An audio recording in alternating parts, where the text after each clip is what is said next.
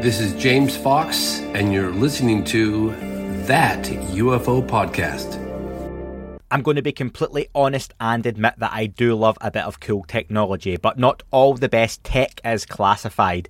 So when BlendJet got in touch about their new BlendJet 2.0, I was very excited to try it out, especially as one of those protein shake people that many folks hate. Just shaking never has the same results as a blender does, let's be fair. BlendJet 2 is portable, so you can blend up a smoothie at work, a protein shake at the gym, or even a margarita on the beach. It's small enough to fit in a cup holder, but powerful enough to blast through tough ingredients like ice and frozen fruit with ease. BlendJet 2 is whisper quiet, so you can make your morning smoothie without waking up the whole house, a big one for me, folks. And it lasts for 15 or more blends and recharges quickly via USB C. Best of all, BlendJet 2 cleans itself, just blend with water water, a drop of soap, and you're good to go. With over 30 colours available, there is something for everyone. Personally, I'm a huge fan of the carbon fibre. What are you waiting for? Go to blendjet.com and grab yours today, and be sure to use the promo code ThatUFO12 to get 12% off your order and free two day shipping. No other portable blender on the market comes close to the quality, power, and innovation of the BlendJet 2. They guarantee you'll love it or your money back. Blend anytime, anywhere with the BlendJet 2 portable blender. Go to blendjet.com and use the code ThatUFO12 to get 12% off, remember, folks, and that free two day shipping. Shop today and get the best deal ever. Hi, everyone, and welcome back to that UFO podcast. My name is Andy, and many of you get in touch with me on a regular basis asking how they can report their UFO sightings. So rather than me keep getting back to you telling you the same things, I thought it was about time to get another one of those experts on to discuss one of the best resources for reporting your UFO sightings wherever you are around the world. So, joining me on the podcast, I have the state director of the Mutual UFO Network, MUFON, in Southern California. He is an investigator of more than 900 reports of UFOs, a member of MUFON's Experiencer resource team, a musician, and most importantly, a father and grandfather. Uh, joining me on the podcast is Earl Grey Anderson. Earl, welcome to the podcast. Hi there. How are you doing, Andy? it's very good to have you on, and we've been talking for a good few minutes now before I hit record about UFOs, the Beatles, and and a few things in between, um, which was a lot of fun. But I told my wife earlier, and I did mention to you that when I said your name, she laughed because my wife's English and me with the Scottish accent, it's really hard to pronounce the name Earl. So if anyone, it's E A R L. So anyone who wonders what is Andy saying this guy's name is, um, it's Earl. That's it. And you might hear me change it as the interview goes on, just depending on what I'm saying. So, Earl, very warm welcome at the podcast. Good Thank to have you, you on. Uh, we're going to get to talking about uh, a few different things, including your time with MUFON, your work with MUFON.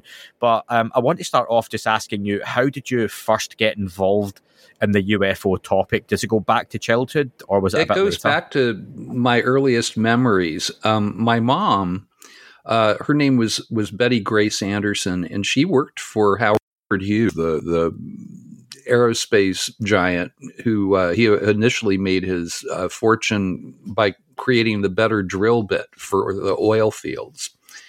And, uh, but he was one of the first contractors to work with the Pentagon and, and, and, uh, and my mom was working for him as one of his two private secretaries. And uh, at this point, Hughes was uh, a germaphobe. Uh, he was uh, shut in. He did not like to leave his office. Uh, and so he would send my mom out.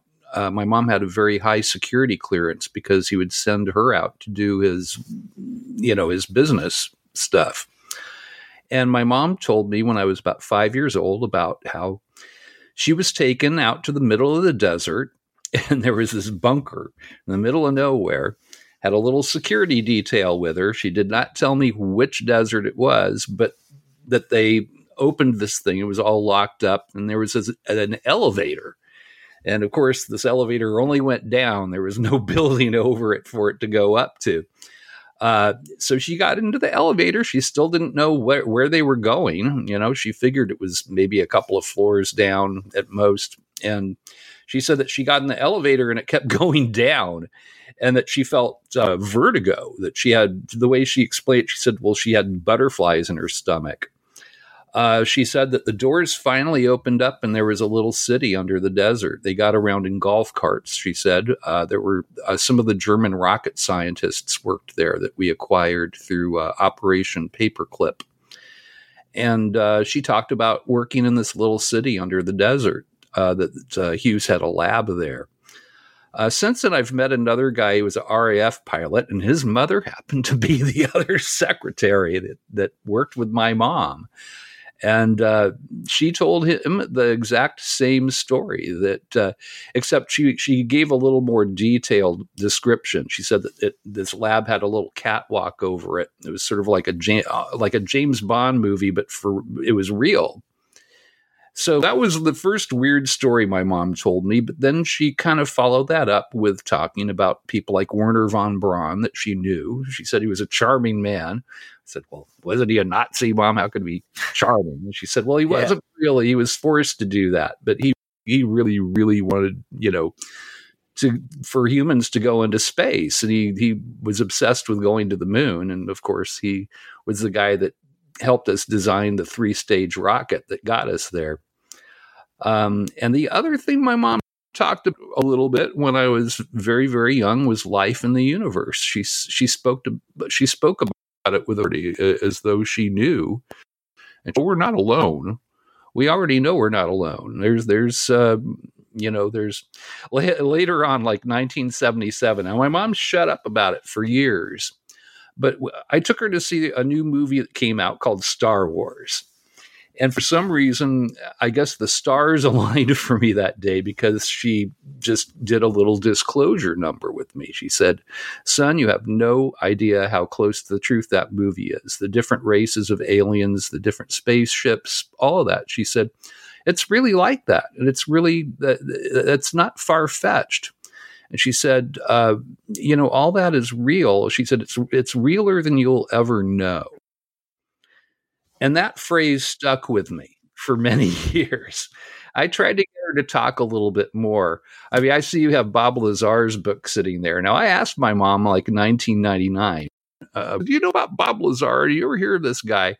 Because my mom went on to work as a, a, a corporate headhunter for the aerospace companies. That's what she did uh, she was still doing that up until like a couple years before she passed away. She passed away in 1999.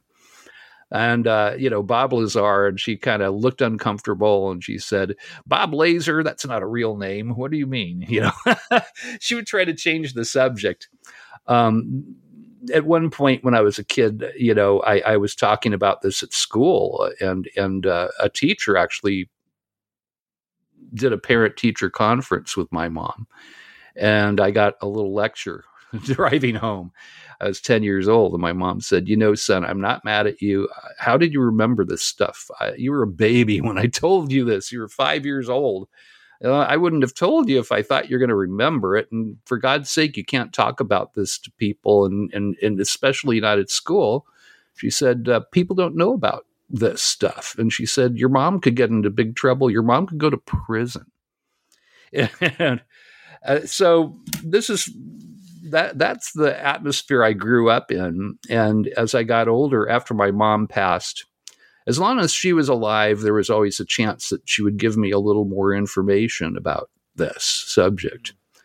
Um, but when my mom passed, I decided uh, I started reading UFO books. Uh, I started kind of researching the whole subject for myself, and I felt like I hit a you know a brick wall. Uh, there were so many different attitudes and ideas out there, and, and and they couldn't all be true. And that's when I decided to join MUFON and become a field investigator and, and actually investigate UFOs myself. And um, what year was that, Earl? Did you start uh, with MUFON? Mm-hmm. I started, uh, it was 2015 when I joined. Uh, at the end of 2015, that's when I became a field investigator. Uh, you, you, take a test. Um, they mentor you. Uh, my friend Jeff Krause was the state director at that time, uh, and he was my first uh, mentor in, in ufology. and and I learned a lot from Jeff. But you know, there's nothing like feet on the ground, uh, getting your own cases. Uh, and I, I, sort of went to it like a fish to water. And uh, you mentioned my 900 cases. I mean, I was just, I happened to look in, in this, the MUFON uh, computer management system the other day. It's like, I wonder how many cases I've done at this point. And I looked it up and it was, it was 900 and something at this point. So um, that's a lot of UFO cases. Out of that 900, there's about 80 that I have classified as actual UFOs uh, J. Allen Hynek, who, who is the head scientist with Project Blue Book, he, he kind of came up with a rule of thumb where he said uh, 90 to 95% of UFO reports that come in wind up being prosaic objects, something, you know, a natural phenomena or a man made phenomena that people uh, misidentified. So my numbers are kind of that. That's the same as Hynek's. You know, it's, it's probably five to eight percent uh, that that wound up being UFOs, and uh, and some of those cases are are eye popping and, and mind blowing, and uh, and they align with what my mom told me as a child. Um, I, at this point, I've even had people from the Department of Defense tell me that uh, I had one guy tell me, you can be very proud of your mom and, and, the work that she did. She didn't lie to you. I've read her file. and I said, well, tell me a little bit more. What was she doing? You know, what was she doing under the desert and all that? And he said, I can't tell you because her file is sealed, but you can be very proud of her. Um, and that that's that's how it started for me, and I love it. You know, I, I feel like uh, I don't know that anybody truly understands this phenomena because it is weird. and I think it's been with us forever and ever. I don't think it's a new thing. Well, um, let me say, there's a lot to dive into there, Earl. And your your mum, it certainly sounds like lived an incredible life, and again, yes. we talked about the mystique of the Beatles before we recorded, and it sounds like, and we talked about how you know if the Beatles hadn't broken up, what could have been, but it's almost the myth around them is is even bigger because we don't know. And same with mm-hmm. your mum, you know, almost. I'm sure there's a frustration. You don't mm. know what your mother actually did, what yeah, she saw, what she witnessed, but it, it, there's I, that imagination. It's almost childlike, isn't it? That yeah. it's, it's bigger than the real than the real thing.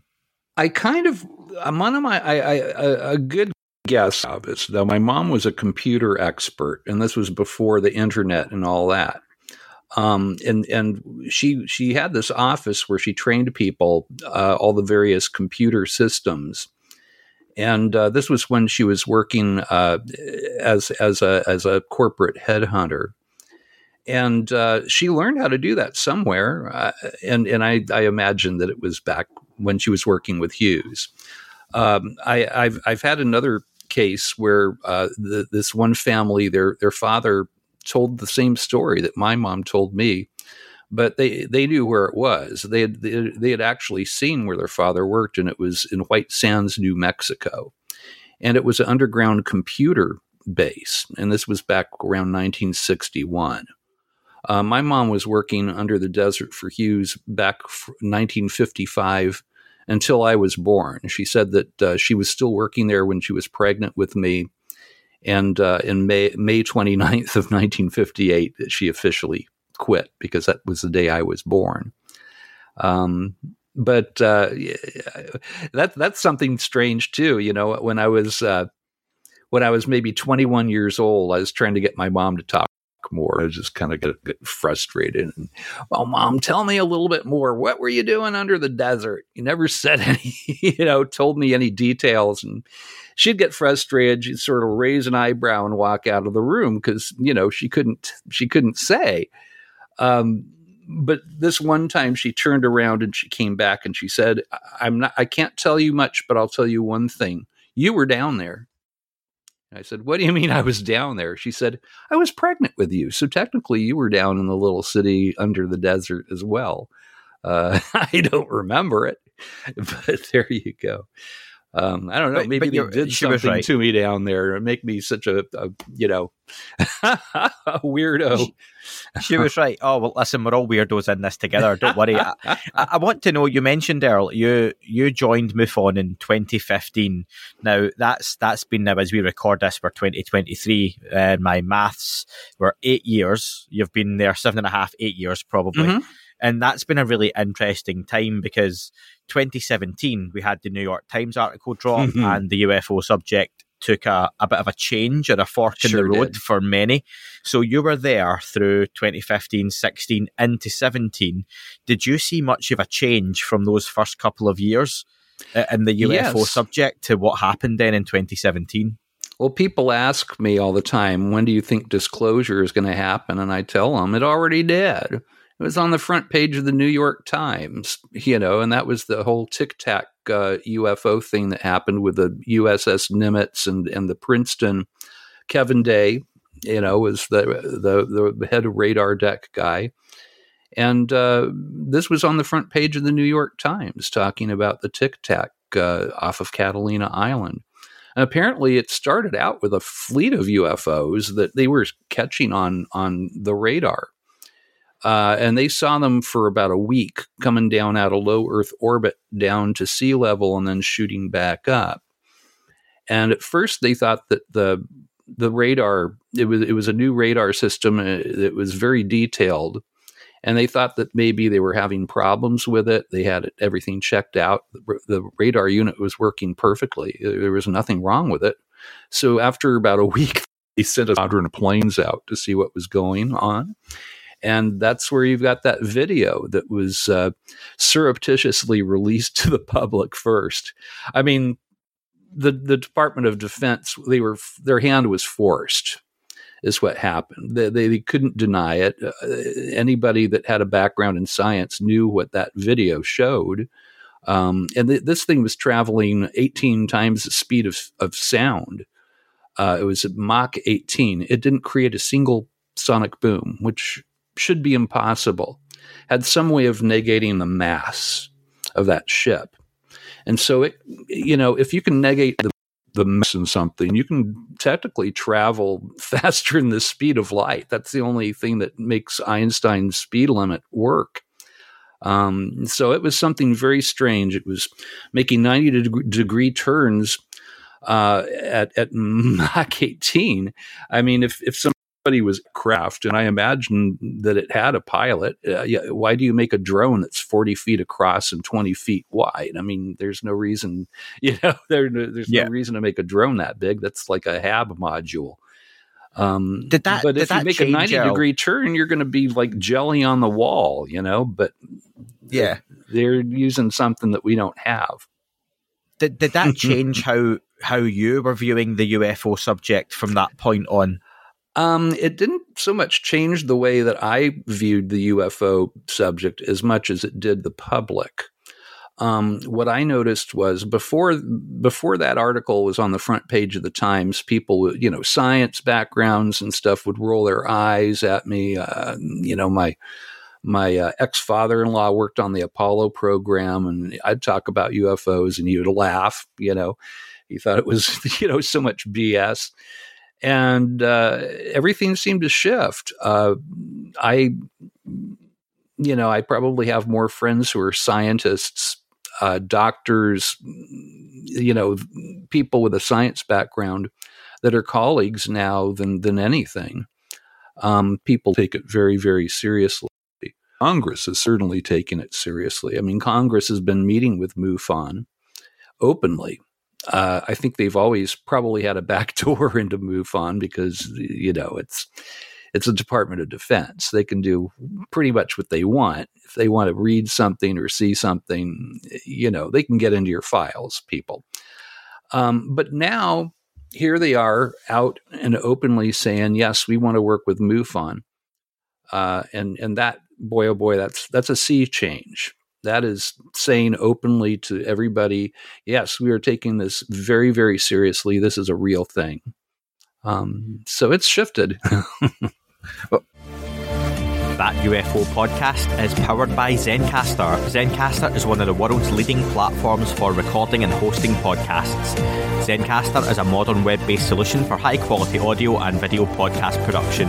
With a full suite of professional tools, Zencastr allows podcasters to quickly and seamlessly record their guests remotely and produce their podcasts in studio quality. Check out the links in the show description to find out more. And listen, let, us talk about MUFON then, mm-hmm. because as an organisation, I I know about it, and there are many listeners who will know about it. It's the Mutual UFO Network. However, I think sometimes it can go under the radar. Pardon the pun, you know, talking about radar decks and all. That there are so many listeners out there who don't know about MUFON because people get in touch with me purely because they listen to this podcast for their UFO news or other podcasts and they don't know how to submit reports. They don't know where to talk about their sightings. So there are people out there who don't know what it is. So, what is the Mutual UFO Network?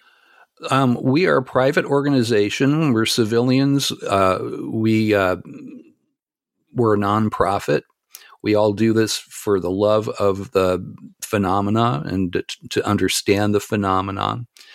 Um, we we opened doors when Project Blue Book closed theirs. Project Blue Book was the government's first official, officially announced uh, investigation of the UFO phenomenon. And they closed doors in 1969, and that's when MUFON opened theirs in 1969. And if you go to MUFON.com, M U F O N.com, it's a mutual UFO network, is what the acronym stands for.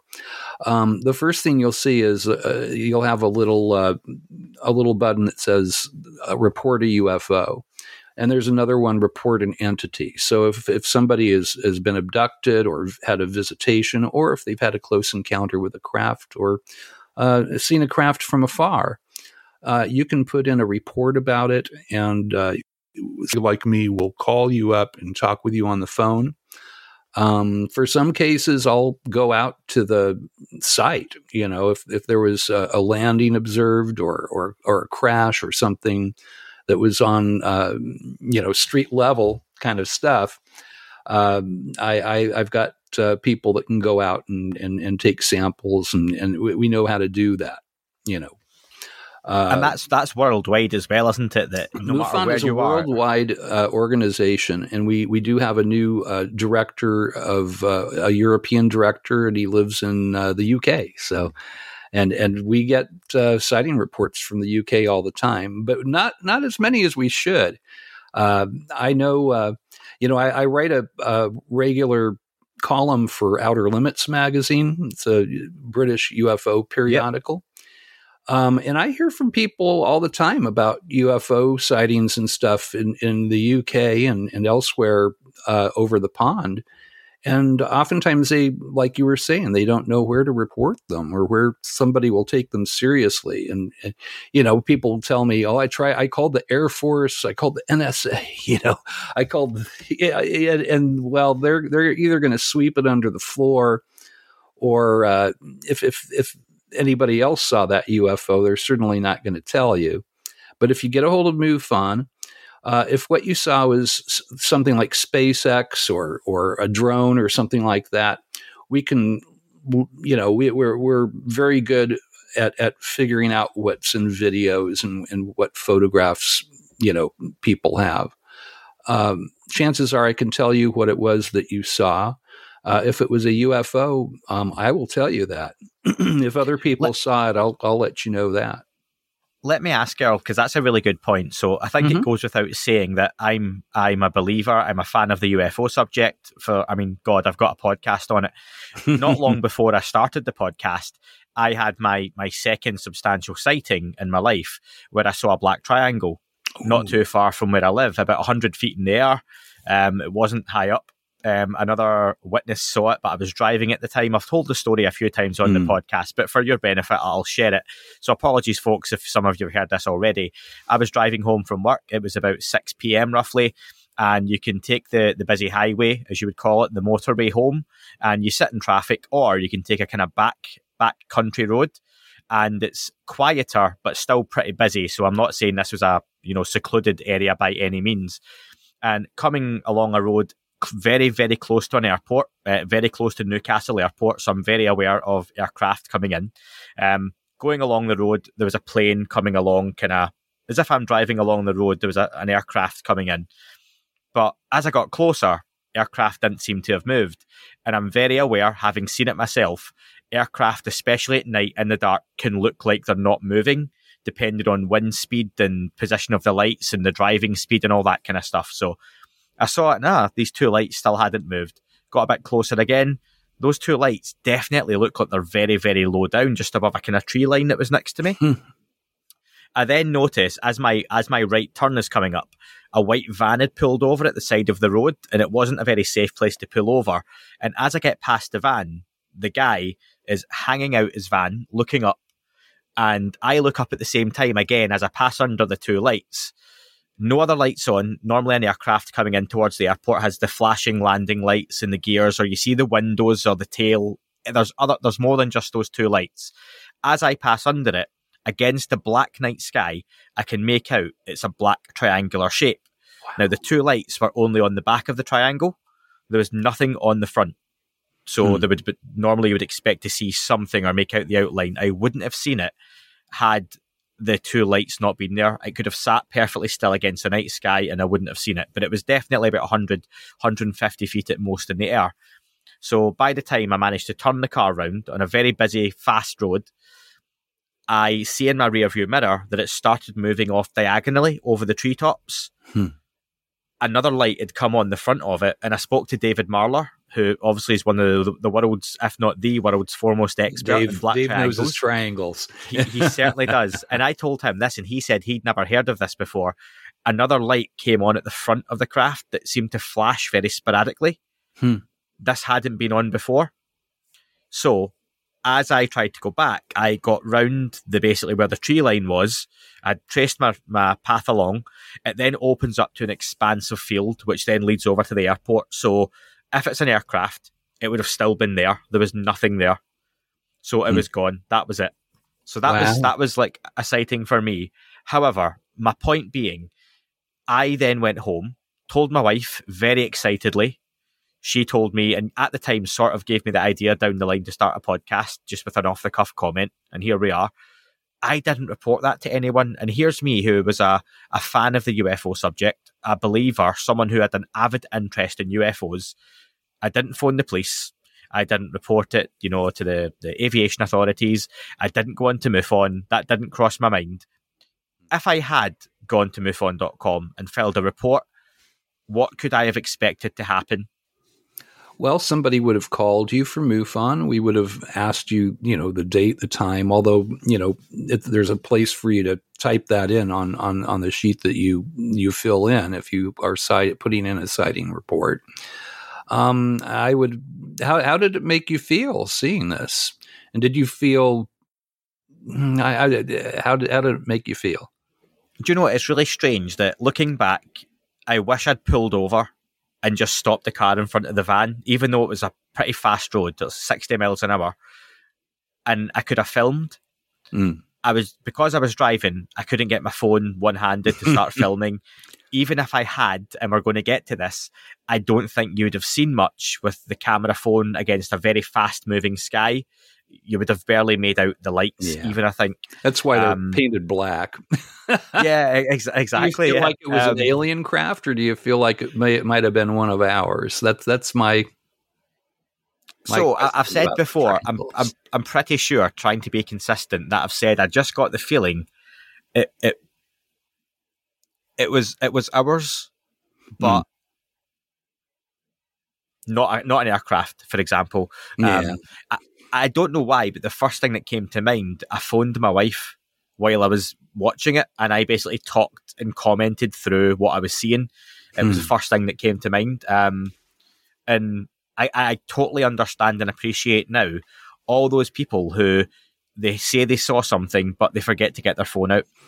or they, they don't film it because what you think you yeah. would do, you don't necessarily do in that situation. No. If you're really close to one, and and uh, now I, with the black triangles, I, I kind of think that they are probably ours, but I think that it's that we did reverse engineering of mm-hmm. alien craft to figure out how to do this, um, because you can't really.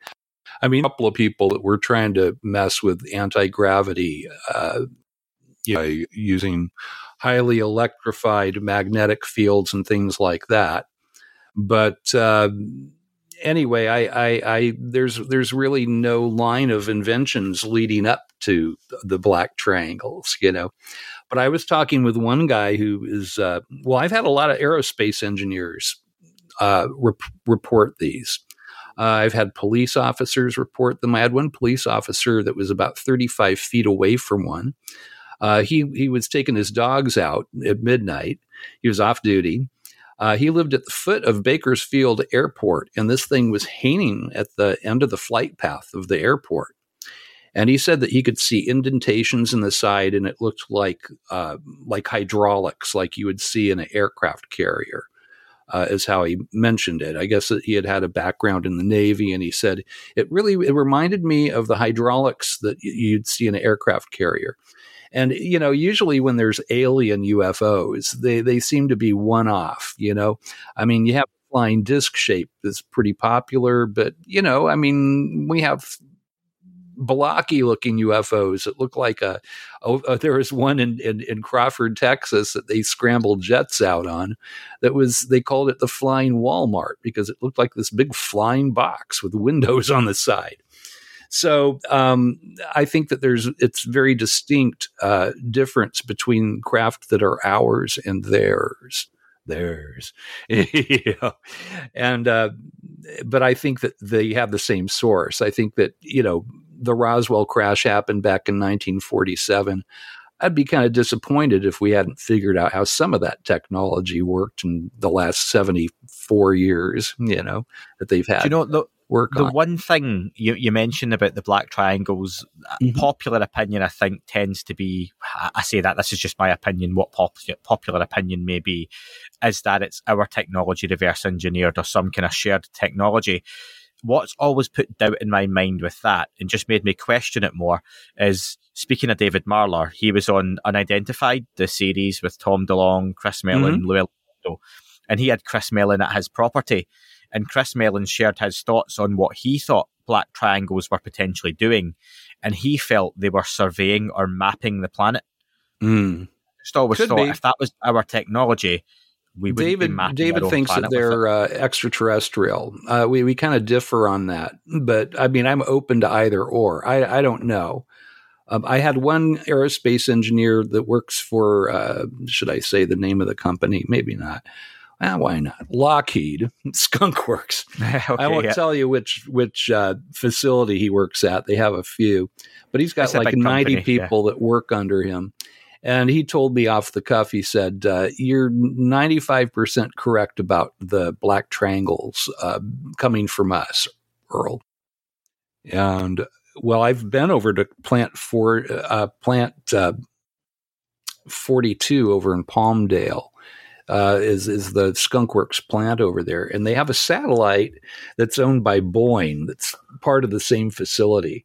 So the guy, the the, the supervisor of the engineers uh, at Lockheed, I, I, said, "All right, so it's ninety five percent yours. So I'm guessing that that means it's five percent Boeing's then."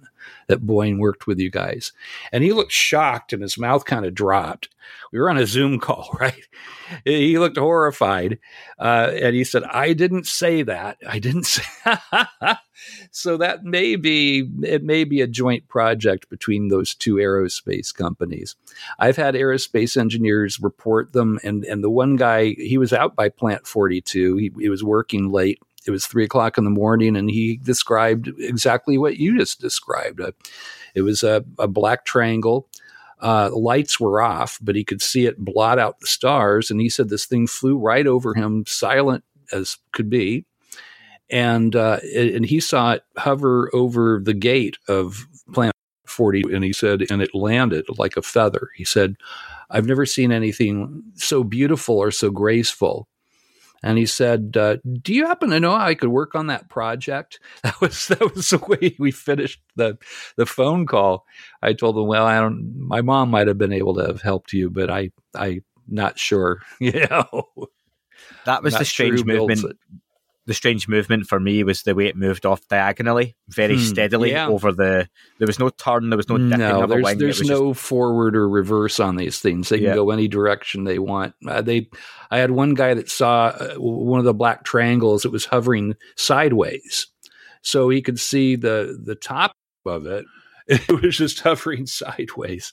So they must have gravity uh, worked out in in in in the the cabin somehow, where people have If been hitting the wall. You know? anyone inside.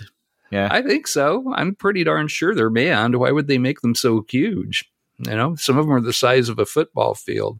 They have uh, three sizes, is what I've been told. There's one that's about the size of a fighter uh, plane.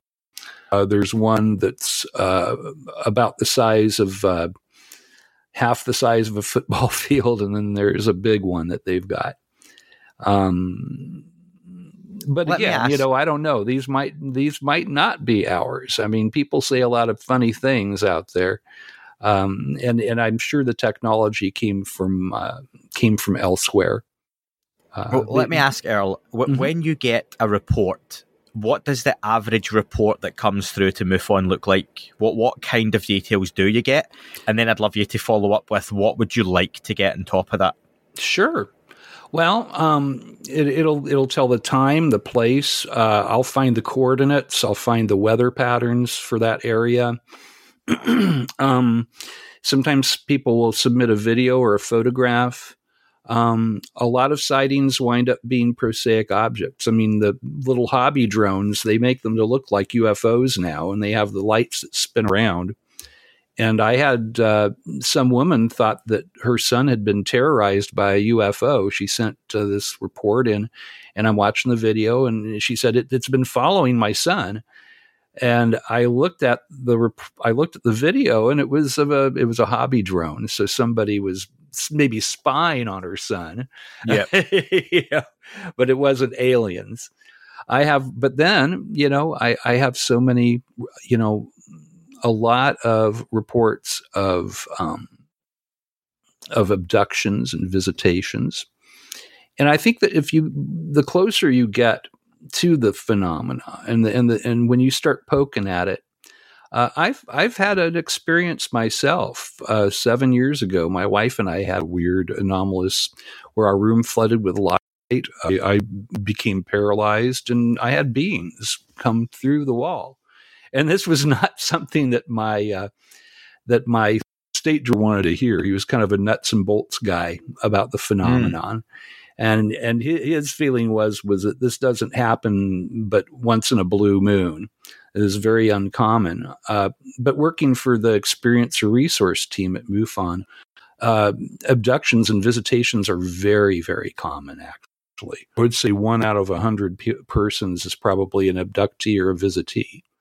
Um, and, and for a long time, it was a DNA farming thing that was going on. Uh, now it's more downloads, and, and it seems like um, they're getting maybe getting us ready for actual full on disclosure um, because I, I think that there's a fear of how we're going to react. I mean, that's what my mom my mom said way back in the 70s. She said they're never going to tell the public this, Earl, because they're afraid of how people are going to react. People, you know, they they you know, she brought up the H.G. Wells uh, War of the Worlds radio cast. Uh, back in the 1930s, and people were jumping out of windows and off of buildings and draining their bank accounts, and um, and I imagine, you know, just seeing the way that people act now, um, they're probably afraid that people would start shooting at, at them, or you know, I mean, I don't. Uh, so I think that we're being prepared, probably. Do you And- think the public are more desensitized now, though, than than they were eighty or ninety years ago? But I Uh, think and people maybe they are more accepting.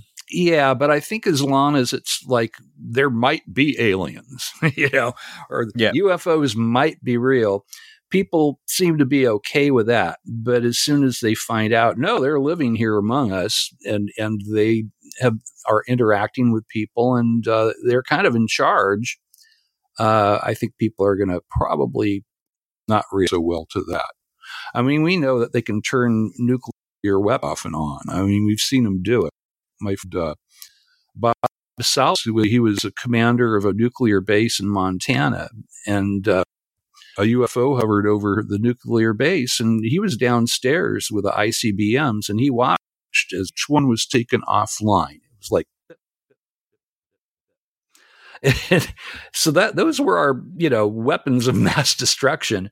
And and this saucer is hovering upstairs. The the guard that was still up on top was yelling over the radio oh my god you know it's it's a flying saucer. Well bob was busy downstairs because our our nation's security was at jeopardy. Um, and then he watched as each missile was put back online. So it was like bit, bit, bit, bit, bit, taking them offline. And then they brought them back online. And, and it was a show of power, just like I think the Tic Tac event was. You know, the Tic Tac played cat and mouse with those, with that squadron of planes. They couldn't keep up with it. And it, you know, the, when, when it finally took off, this was over in, in, uh, 2004 near Catalina Island with the, the aircraft carrier, the USS Nimitz, and the destroyer, the Princeton. Um, the squadron, they, they had a cap point, which was a random predetermined uh, coordinate. And it wasn't just uh, latitude and longitude, but it was also, you know, the, the height that they were yeah. going to meet at was all figured out. Well, they said, okay, well, we don't tic tac anywhere uh, we're going to meet back at the cap point and they got a radio radio from from the nimitz. They said well don't look now but the the ufo is is waiting at your cap point for you. Yeah. This wasn't in their computer wasn't spoken of on the radio. It was a secret it was secret coordinates.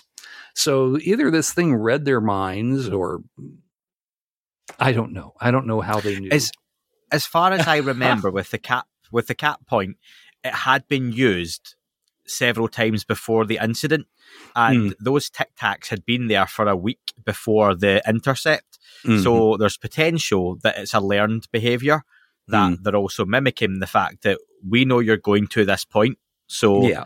much like well, it was a, show of power, almost. You know, yeah. I mean, played cat and mouse with those planes. Uh, there was nothing they could do. They couldn't catch up with it. I mean, this thing was traveling at Mach 18.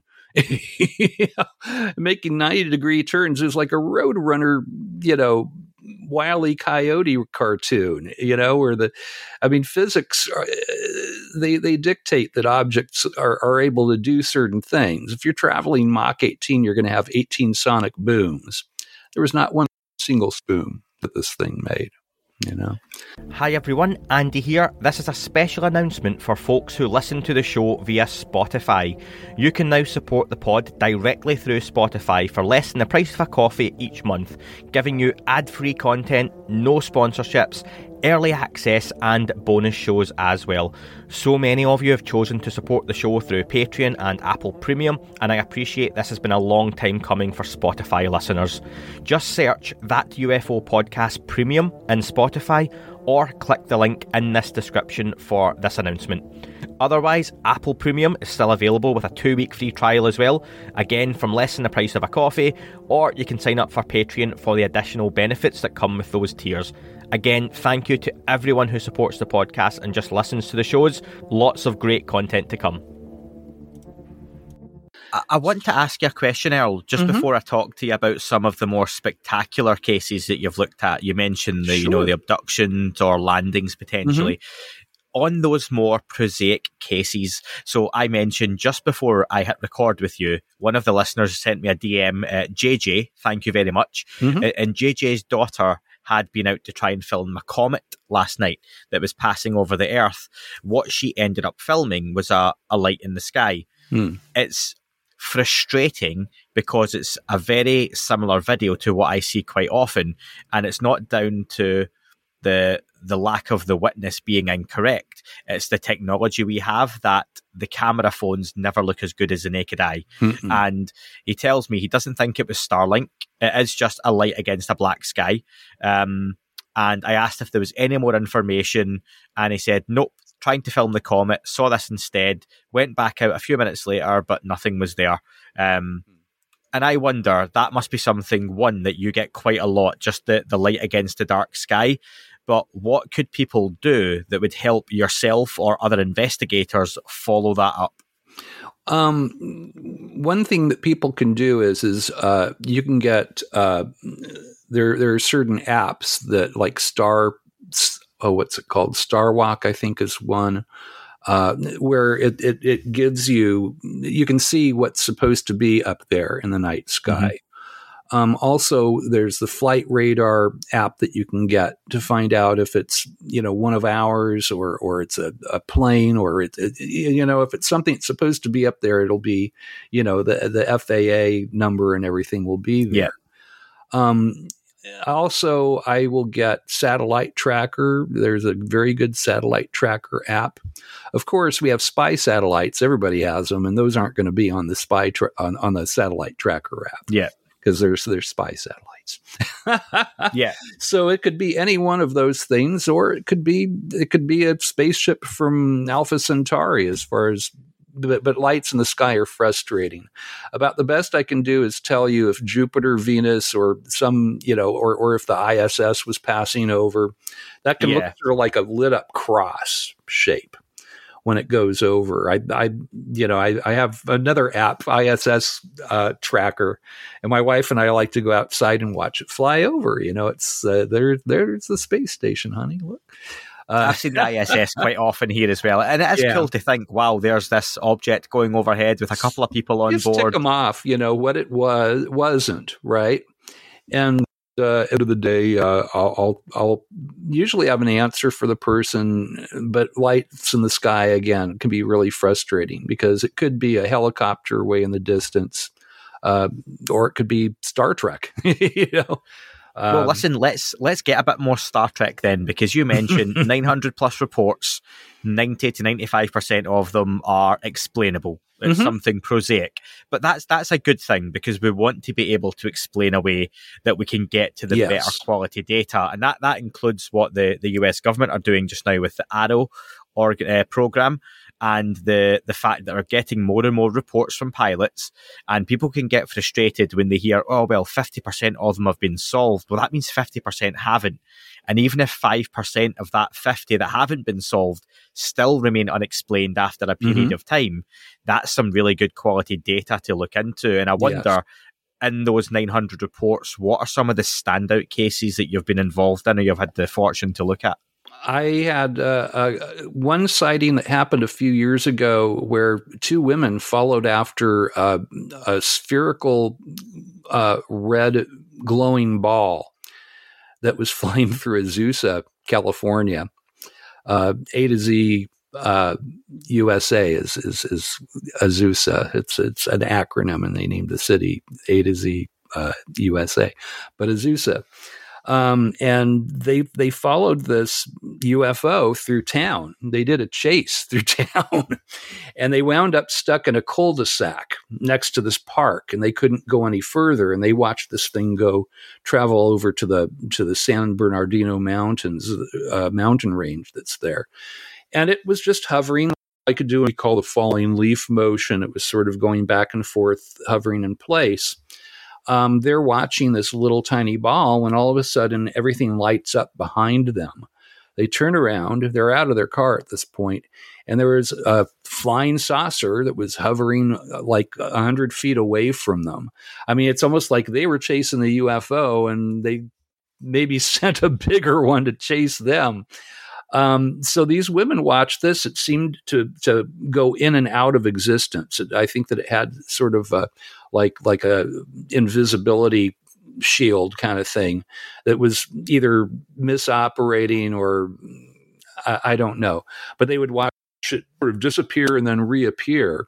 It had four big bright lights that were inside of like on the bottom of this craft and it was technically a flying saucer uh, well, we got a third report from five miles away. There was a ex uh, Air Force officer that lived uh, in the next town over, And he saw this from five miles away and he put in a report as well. So there were three different good witnesses for this uh, sighting. Um, I had BuzzFeed come out with a camera crew and interview the. I mean, you know, it's just a very, very good case. Um, other wonderful cases. Uh, uh, I mean, I have so many of them. I, I, I um, it, it's just like a, an embarrassment of riches is the way I see it. Now, I may have, you know, personally, I've I've investigated 900 cases, mm-hmm. and many of those wound up being, you know, uh, drones and and stars or or planets and something that people misidentified.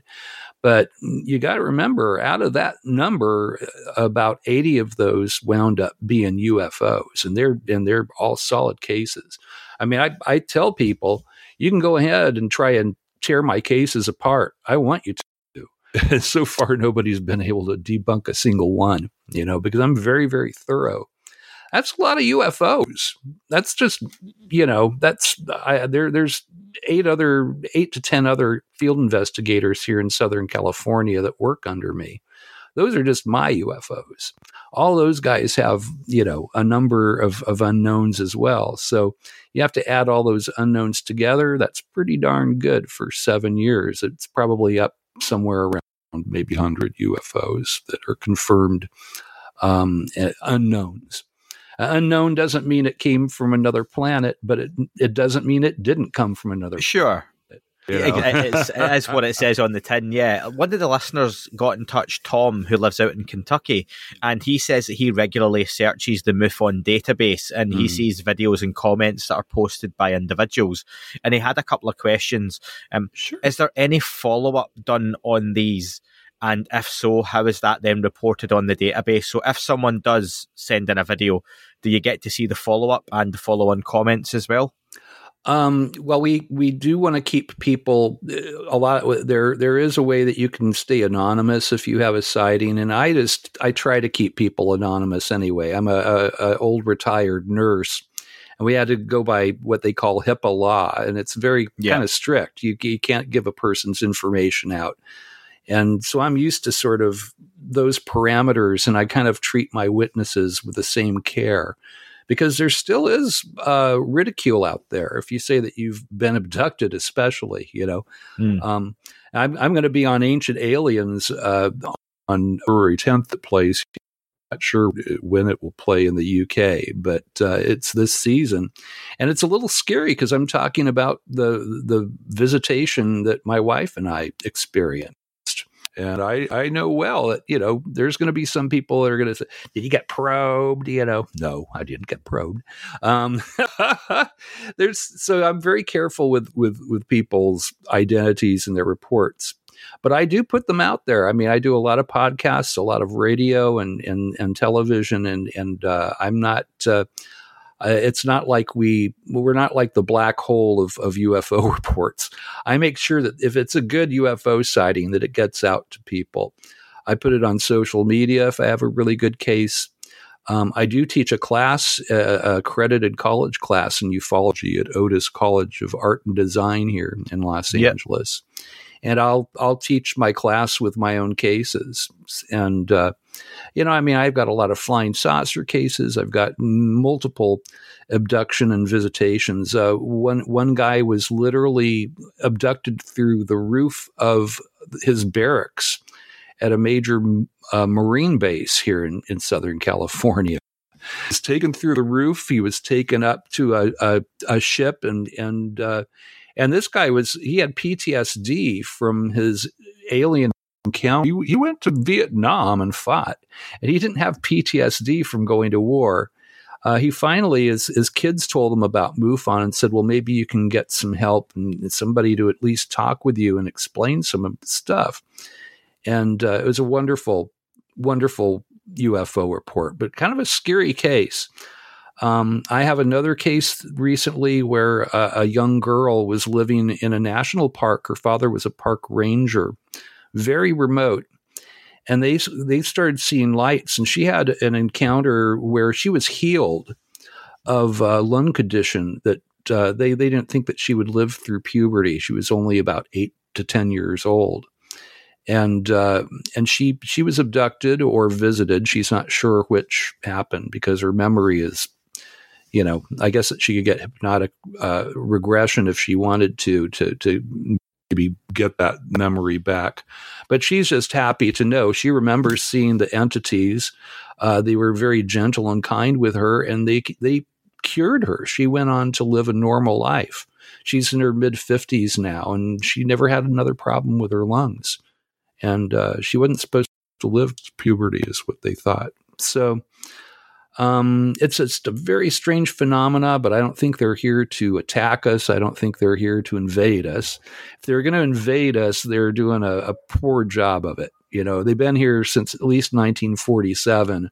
And here we are. I mean, our, our greatest threat is still mankind. you know, yeah, that, that's you know they they have not dropped any bombs on us. They haven't dropped any nukes on us. They haven't threatened to do that. But here we, you know, are uh, God, you know, we're doing a good job of that on our we're own. doing a good right. job uh, on our own. er, er, Earl, I want to know. Do, can we ever get that smoking gun evidence? Now, you mentioned earlier you feel, and many mm-hmm. people have heard say the same thing, disclosure has already happened. But when it comes to, let's call it confirmation, 100% proof that we have an extraterrestrial intelligence or some other non human intelligence uh, visiting the planet, do you see that sort of confirmation coming from reporting to an organization like MUFON? Is it going to be through a private organization like the Galileo Project or some sort of official body like NASA? Where do you see this playing out? I think that if they truly do full on disclosure, and I don't know that they ever are going to. I don't know that the aliens themselves want us to, to disclose. I think that they're doing just fine the way it is, you know. Um, you know, they appear to who they want to appear, and and and a lot of people don't believe that they're even a real thing. So, mm. you know, that that's that's a pretty good uh, status if you're trying to figure out a race, if you're trying to investigate a, a, a alien race, which we would be. Um, but if it does happen, I don't know who they're going to get to disclose. Uh, there, there's, you know, we're kind of a, our country is politically divided right now, and it's gotten to a fever pitch where nobody really trusts. Half of the country doesn't think that the president who's in office is supposed to be there, and the last president, half of the country didn't think that he should be there. Um, and and I think that you know people will say, "Oh, you know, fake news." Right? So it would have to be a coordinated effort. I think it would have to be other countries involved. It would maybe be the United Nations have to do it. Um, I think that NASA and the various science organizations would have to come out. I notice that uh, Neil deGrasse Tyson has kind of walked back his old skepticism recently mm. UFOs. Very yeah. interesting. He was sort of like the big skeptic and rolling his eyes and and he, I just saw him on a on a show the other day, and he said that UFOs might actually be uh, alien space. Yep, that's that's new. That's that's a big step for for old Neil. so we'll see. You know, I mean, attitudes are changing out there. They'd have to get people like him, and maybe Michio Kaku would, would be a good one. Uh, Michio is great. He already pretty much he, he thinks that uh, some UFOs are are are UFOs, you know. Yeah. Uh, he's he's he's he's an open minded scientist. So we would need people like that to do it, I think. And MUFON, of course, you know. And that's what I'm doing right now. And that's what I it's my passion is is letting people know this is a very, very real phenomena. Uh, it's it's a personal phenomena. And uh, we're not alone. And it's it's that's wonderful, you know what does the future hold for MUFON in 2023? How is it as an organization that's now been around for decades? How is it changing and adapting to stay relevant, especially as technology and digitalization become more and more prevalent? Yeah, we well, we've gone. You know, uh, all the files are kept uh, on a computer base now, a mainframe. Uh, whereas, uh, you know, if you watch the old Hangar One show, you see the old hangar that MUFON had, and the boxes mm-hmm. that files were in, and they're yeah. f- paper files. And I even ha- I, I, have some paper files still from when I first started up. We we would still use them, you know, every now and then. But uh, now it's all all kept online. It's all very modern and, and digitized.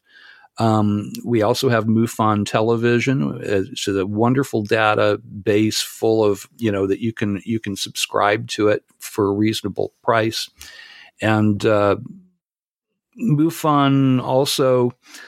Uh, we have our our symposium every year. I'm actually on the symposium board. You, yeah.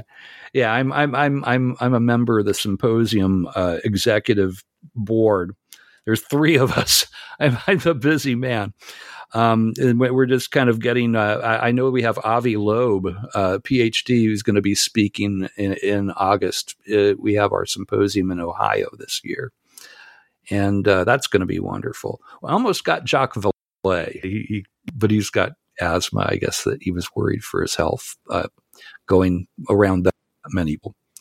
But uh, the symposium seems wonderful, um, and we're can people we're, attend the symposium uh, mm-hmm. in person and virtually? Yeah, um, virtually you can. Um, yes, you can. You can get they they they do uh, like stream the symposium, so you can you can be in the UK and go to the symposium uh, remotely. Well, that information I'll put on the, the podcast as well, Earl. Um, what I want to ask, what do you see, just to wrap up, is MUFON's biggest challenge going forward as an organization? Um, well, now that Congress is openly working with us, I think that the biggest challenge would be uh, just challenges of working with officialdom, you know? And I think that there's probably different motives in there, like there usually are and just remaining true to our core uh, our core mission statement, which is a very very good mission statement. I mean, MUFON's mission statement is the scientific investigation of UFOs for the benefit of humanity, um, and that's that's it, you know, and and that's it says a lot though. You know, it's it's for the benefit of of humankind that that we're doing this uh, because the the technologies involved and and and just the knowledge.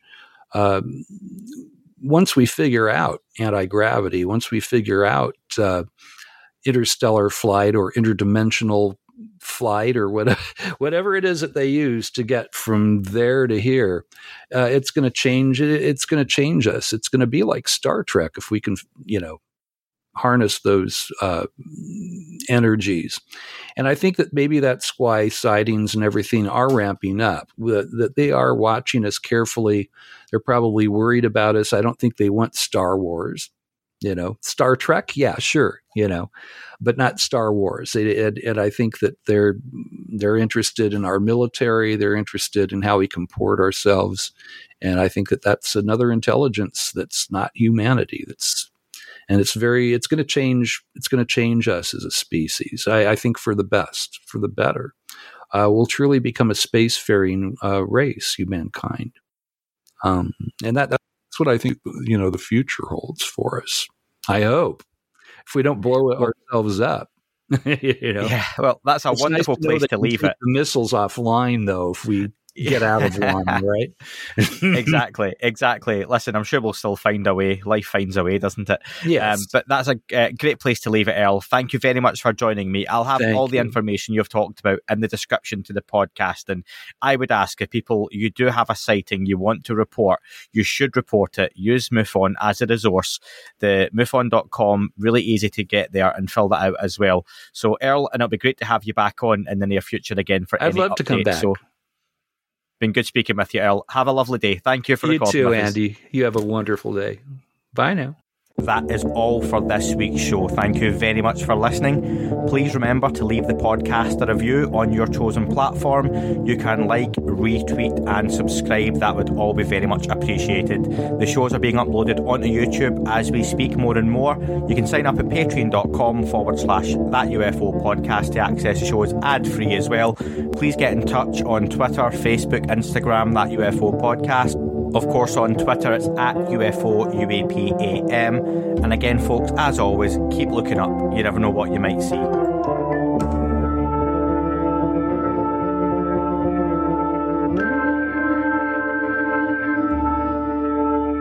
Wasn't a tic tac and not quite a saucer, more like a hubcap designed by Chaucer, a little baroque and quite steampunk, like Alice was playing bass for the Parliament of Folk. The little fucker hovered right outside of my window, and when I shoved out the screen, he made it an issue. I don't think he expected me to see his ass, but I'd had some champagne and smoked a little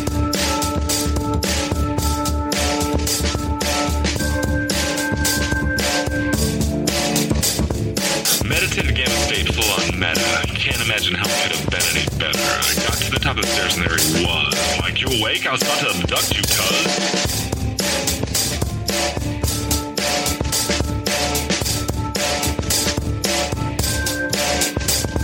I jumped back and nearly kissed myself, and I climbed out the window after the elf, and I woke up in my bed and there was something on my head, and everything was weird, and everything was red. And I called out to my boys, they thought this was noise, they thought it was a dream, they thought it was my toys, they thought it was my problems, and they think I should seek therapy, and I don't know what it is, because it doesn't really scare me.